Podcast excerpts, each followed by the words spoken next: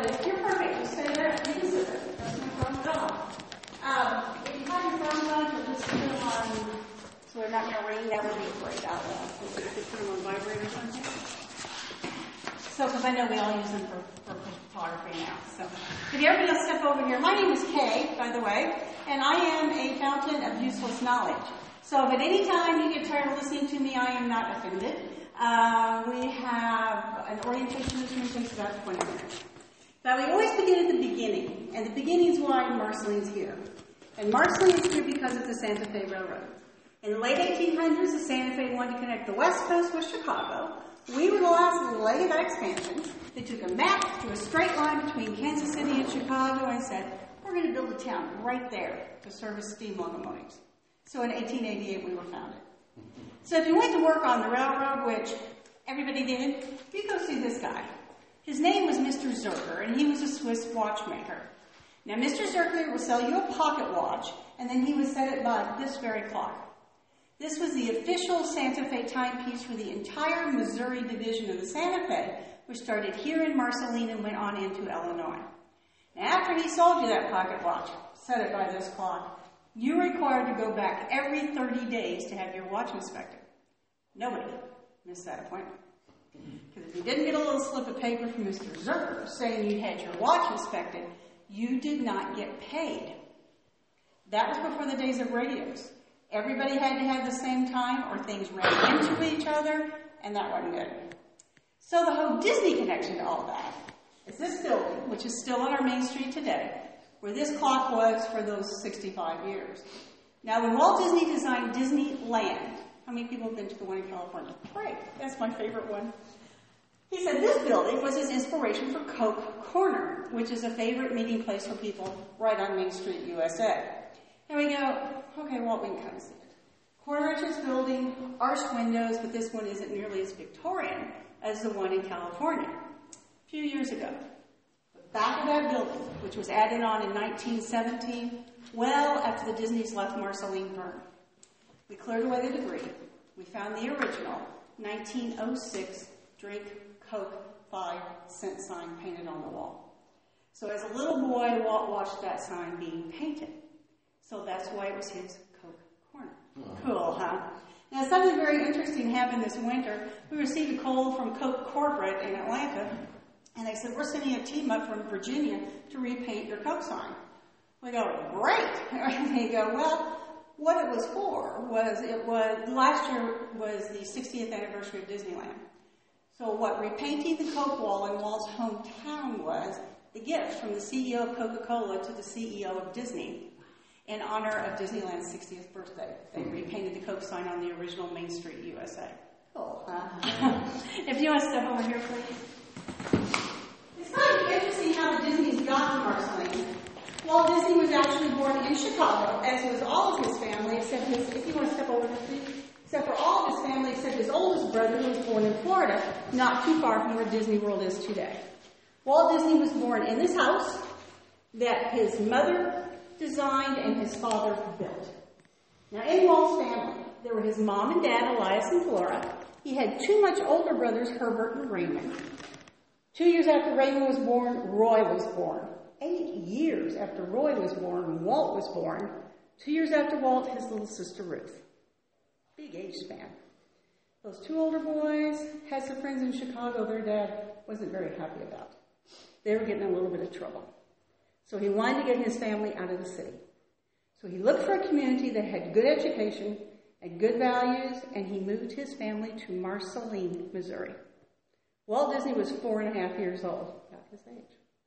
When he stepped off the train, right up there. And from the moment he stepped off that train, he said he knew there was something special. And then later he would say it was in Marceline he found that magic of his life. Now, this is how Marceline looked when the Disney family moved here. And we're real casual here. You can't see move around, so you can see. Well, this is how Marceline looked when they moved here. You, you can see that the old ways are here. They're not going to be here much longer. Here's an automobile sharing the street with a team in a wagon.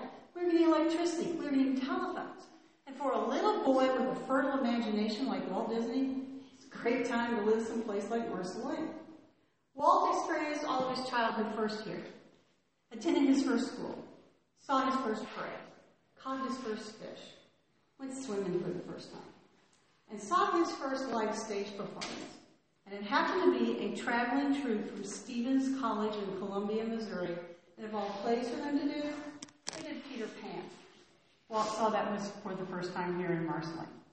And it's a role he would reprise a little bit later that year at school by enlisting the help of his older brother Roy to handle a block and tackle.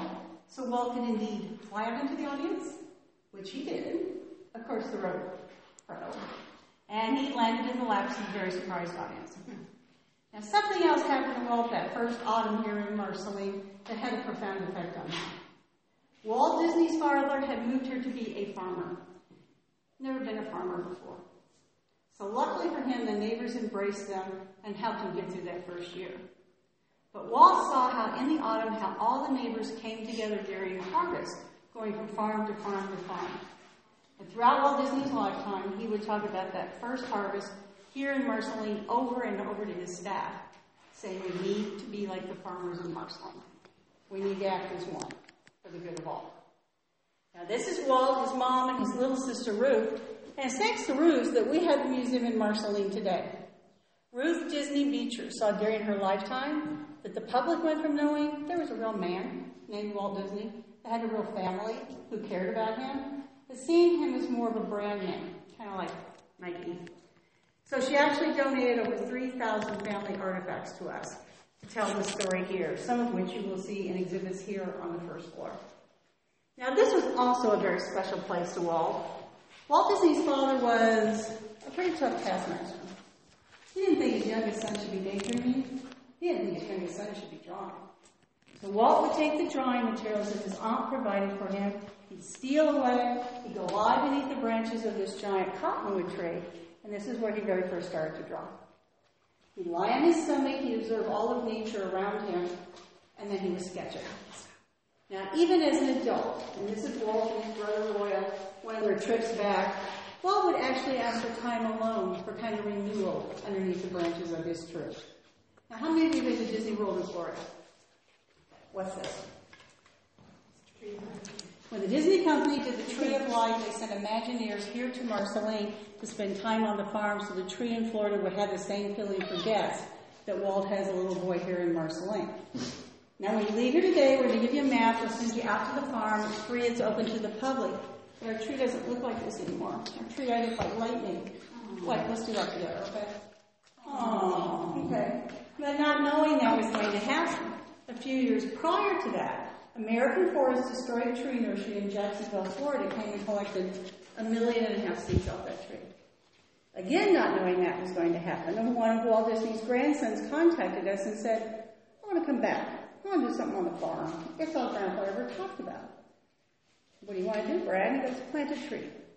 So American Forest sent us a sapling grown from the seed from this tree. Brad came in from California. Three Walt Disney World ambassadors came up from Florida. They brought soil from the hub of the Magic Kingdoms. They brought waters from the rivers of America, and they planted Son of Dreaming Tree very close to the original. Wow. So when you go down there today, you're going to see it growing very proudly. It's about 30 feet tall now. And in 2005, when Disneyland was 50 years old, they invited 40 people from Marceline to come out. We presented them a Dreaming Tree sapling grown from a seed from this very tree. And I'm really happy to say they planted on Tom Sawyer's Island. Is another great Missouri connection, you know, right on down the road in Hannibal. And we got a call from Disney World two weeks ago, and they go, how come we don't have a tree? And we go, well, so they're sending horticulturists out in two weeks actually to take cuttings so they can propagate those in Florida. So we'll have little trees everywhere. Now this is another adventure that Walt had here in Marceline, and it was school. How many of you think he was a good student? You're right. he was not. Yeah, come on over. Uh, and let's see, some of us were the right age. I think he looks like young Paul McCartney. I can't say that to school groups because they don't know who that is. Yeah. But anyway, Walt Walt remembered about his first grade teachers. Her name was Miss Brown. And all Miss Brown remembered about a young Walter Disney is he was terribly, terribly honored. Now this is his older brother Roy. Roy was eight years older than Walt. And Walt always said, you know, my older brother Roy always made sure I had a little extra spending money. So one day, Roy got the job cleaning a horse-drawn hearse here in Marceline. So they walked into town, and Walt said, Roy worked hard cleaning the hearse all day, and I laid inside and pretended like I was dead. well, that was kind of a harbinger of things to come, because as we all know, Walt was the dreamer of the Disney Company. Older brother Roy became the money man. He would go find those millions of dollars to make all Walt's dreams come true. So the family's living here, and you know, Walt sold his first art here.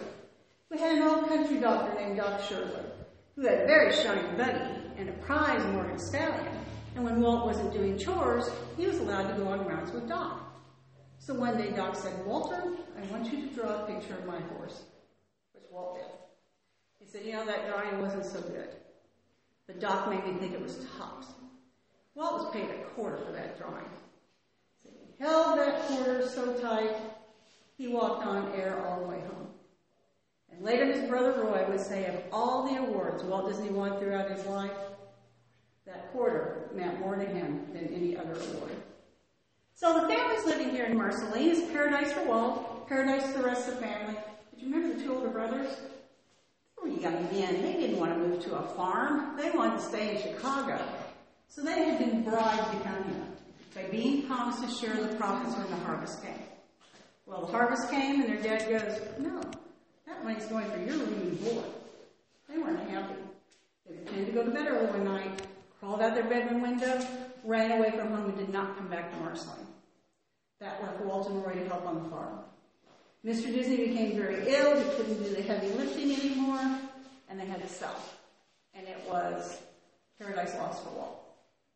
So the family moves to Kansas City. His father still can't work very much, but he buys a route on the Kansas City Star. Walt's 11 and a half. Gets up at 3 a.m. seven days a week, delivers 30 pounds of newspapers every morning and every night. And all that money goes to support the family.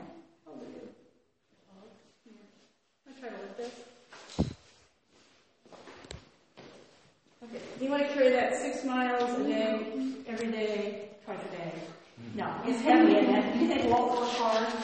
Yeah, he did. He worked very hard. Anyways, I said all that money went to support the family. But undaunted, that little guy, he's 11 and a half, a little bit younger than you, does not get a second job. His dad doesn't know about. Gets a job sweeping out a candy store at noon. And with that money, he went to see some vaudeville shows. He even got his own little amateur actor. At the time, he didn't know it, but he was honing his skills. And later, he would be known as the best story man in Hollywood. And he went to see a silent film several times. He went to see Snow White and the Seven Dwarfs. He noticed the audience was full of children. They would cheer and clap as the story was told. The audience was full of adults. They would watch with almost reverence as that story unfolded before them. Walt Disney knew at a really young age that adults could invest emotion in a fairy tale. Again, served him well. So the family's living in Kansas City. Walt suggested, and his dad goes, no, we're moving back to Chicago. I bought stock in a jelly factory. Walt doesn't want to go. He gets a job on the railroad that summer selling candy and pop to people on the train. But fall came and his mother said, you've got to go to school. Go to Chicago. Goes to school for a while. But World War I's going on. His older brother Roy is already in the Navy and all Walt wants to do is enlist. Put on Stats hat, Stats coat, went down to the recruiter, and the recruiter took one look at a skinny 15 year old and goes, No. But he finds out the Red Cross will take you at a young age. He goes down, signs up for the Red Cross, thinking he's just going to write his parents a letter and go, I'm in Europe. He is underage. He needed a passport. After much begging and pleading, finally his mother relented. And at 16 years old, Walt Disney's driving a Red Cross ambulance in France. wait for the whistle.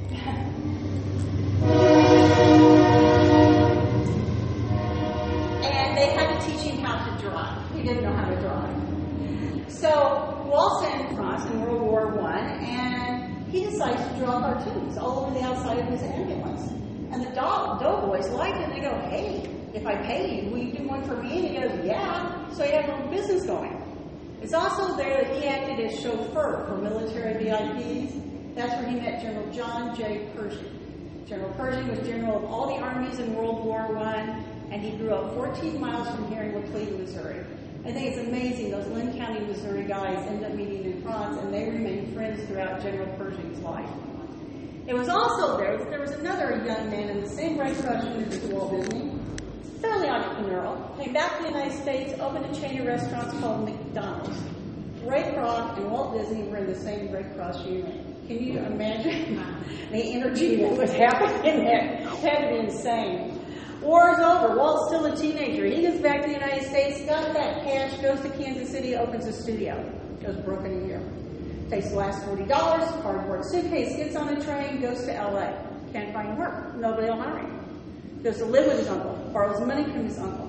Sets up his first studio in California, his uncle's garage.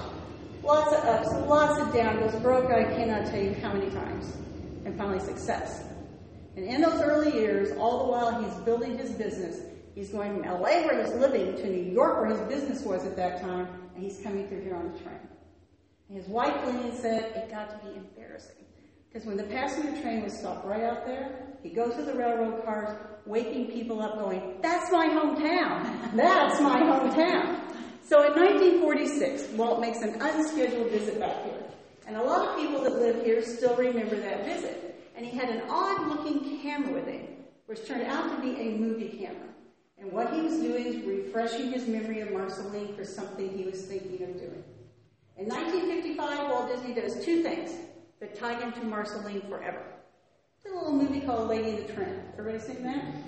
Based on his time here in Marceline. And if you're lucky enough to have the 50 year anniversary edition of Lady and the Tramp, the whole second DVD under Lady's Pedigree talks about the importance Marceline played in the making of that movie. And he opened a little place in California called, come on, you guys know it, 1955. It's Disneyland. Think a little more enthusiasm. Thank you. Okay. Now, when he announced he was going to open that park, practically every newspaper in the nation had the headlines Disney's folly. He's wasting his money. No one will ever go. Proved him wrong. And he used his memories of Marceline for Main Street USA. Now, even today, if you go to Disneyland, you will find the Hotel Marceline right on Main Street USA. If you go by the theater, the mannequin in the ticket booth, her name tag reads Tilly, Marceline, Missouri. If you want to buy candy at downtown Disney, you buy it at Marceline's Confectionery. And how many of you have been on the Haunted Mansion ride? Okay. You're standing in the queue line, right before you get on the attraction. You remember what's sitting right there? It's a horse-drawn hearse. Again, a little tip of the hat to Walt's Marceline story. So you guys know how Disney people love inside information. The next time you're standing in that queue line, you can regale them with your vast knowledge of why that hearse is there, and they will love you forever. so Walt had been a little busy in 1955. In 1956, we decided to build a public swimming pool here in Marceline, which was pretty darn progressive for a little town of 3,000 in the middle of the 1950s to have a public swimming pool. Pass the bond, start building the pool, and they go, what are we going to name it? Let's write Walt Disney a letter and see if it'd be okay if we named it Walt Disney Swimming Pool and Park, just hoping he'd say, go ahead. First letter back, was thrilled. Next letter back, well, we can have a dedication. We sure could. Well, he sure would like to come, and Roy would like to come, and they'd like to bring their wives. So in 1956, the Disney boys are here again. Now, this is Walt and Roy on Main Street with our mayor, Jack Grin. And it was like Walt was retracing his childhood footsteps. He wanted to drive a team of good old Missouri mules. So we contacted this gentleman named Frank Van Tiger, who we knew had a team in a wagon. And he goes, sure, I'll take him a ride. I knew their father. Stranger than truth, Frank, as a young man, had delivered the fence post to Walt's father in that very Peter Schuttler wagon. He wanted to go back to Yellow Creek, where he caught his first fish.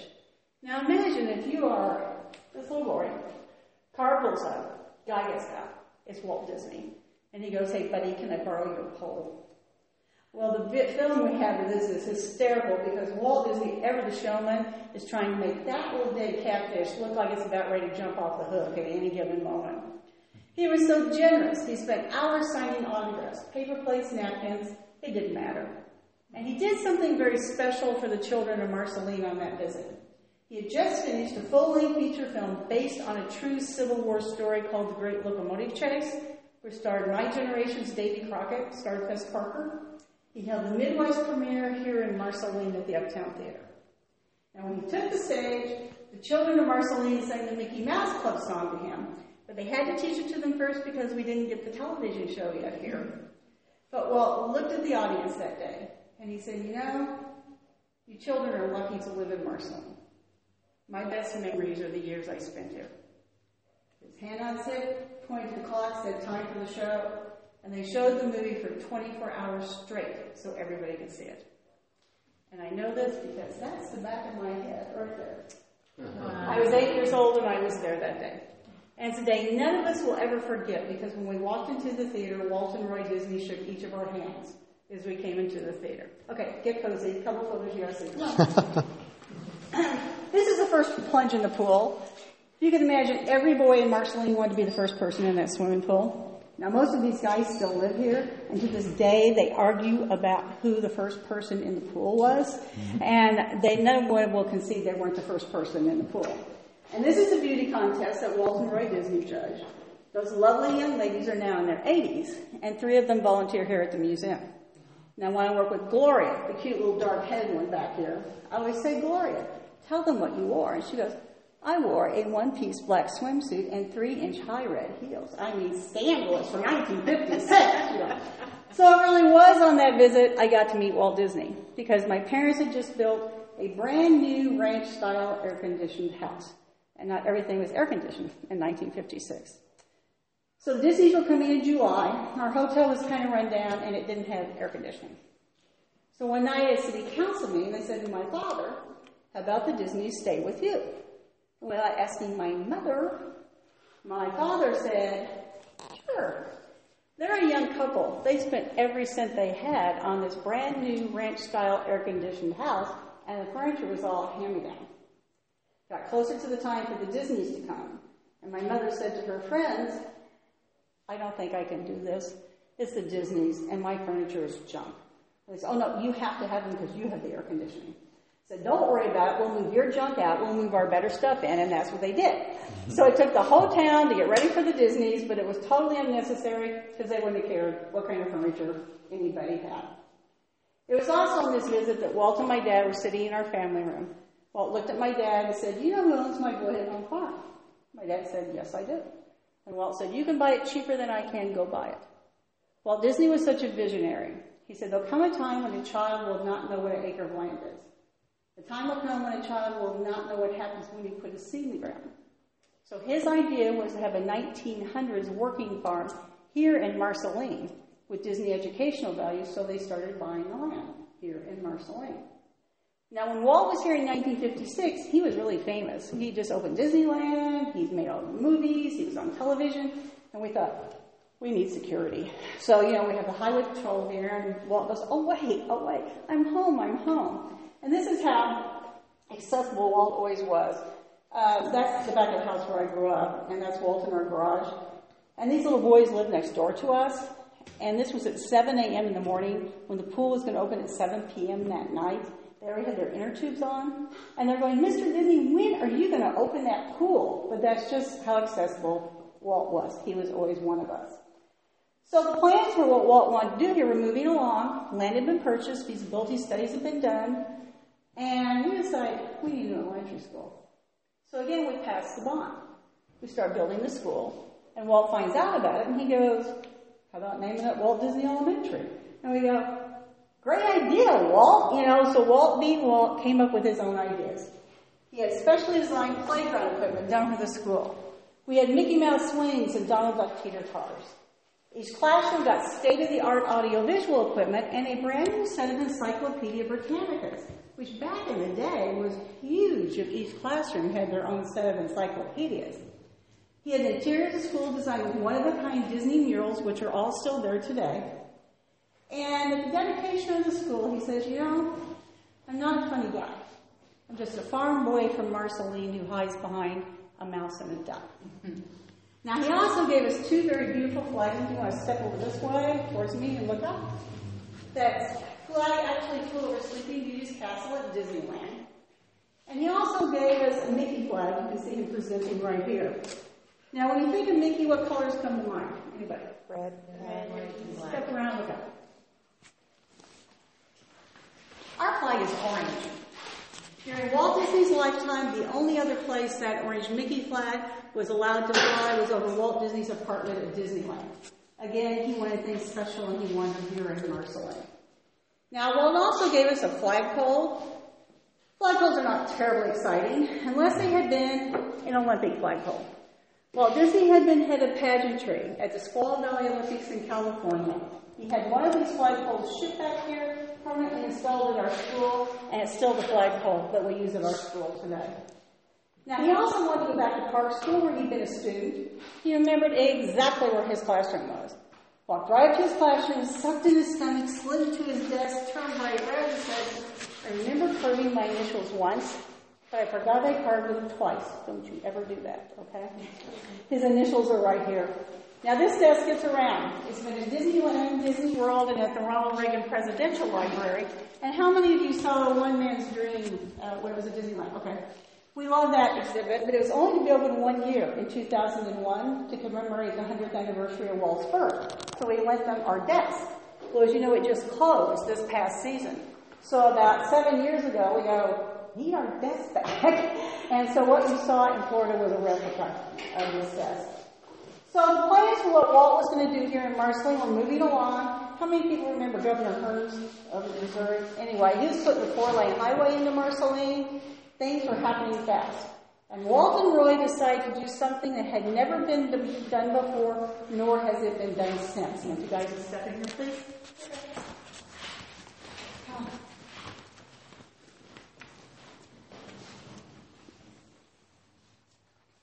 Walt and Roy took a ride out of Disneyland and shipped it here to Marceline to be installed and operated here in Marceline. And it were these little cars that ran on a track. Now, the dedication of this ride was in July of 1966, and of course, Walt planned on being here. A few days before the dedication, we received word from Walt. He just returned from London, and you have to think the same time frame that Walt was working on the Marceline project is when he was doing Mary Poppins. So Walt had just returned from London. He said he had a terrible cold. He couldn't seem to shake it, and the doctor wouldn't let him travel. It wasn't a cold, it was cancer. And Walt was gone by that December. There were three Disney projects in the works at that time. One in Northern California called the Mineral King Project. The project here in Marceline, and Walt was doing the project here in Marceline not through the Disney company, but through his own private company, which is called Retlaw, which is Walter spelled backwards and a little place a lot of you have been to in Florida. So Walt made his brother Roy promise to come out of retirement to finish the Florida project, which he did. And after Roy opened the park there, he contacted us and he said, you know, I'm not in very good health myself. I'm overwhelmed with Walt's passing. We're not going to do the project in Northern California, and we're not going to do the project in Marceline. So Walt's dream for Marceline didn't happen.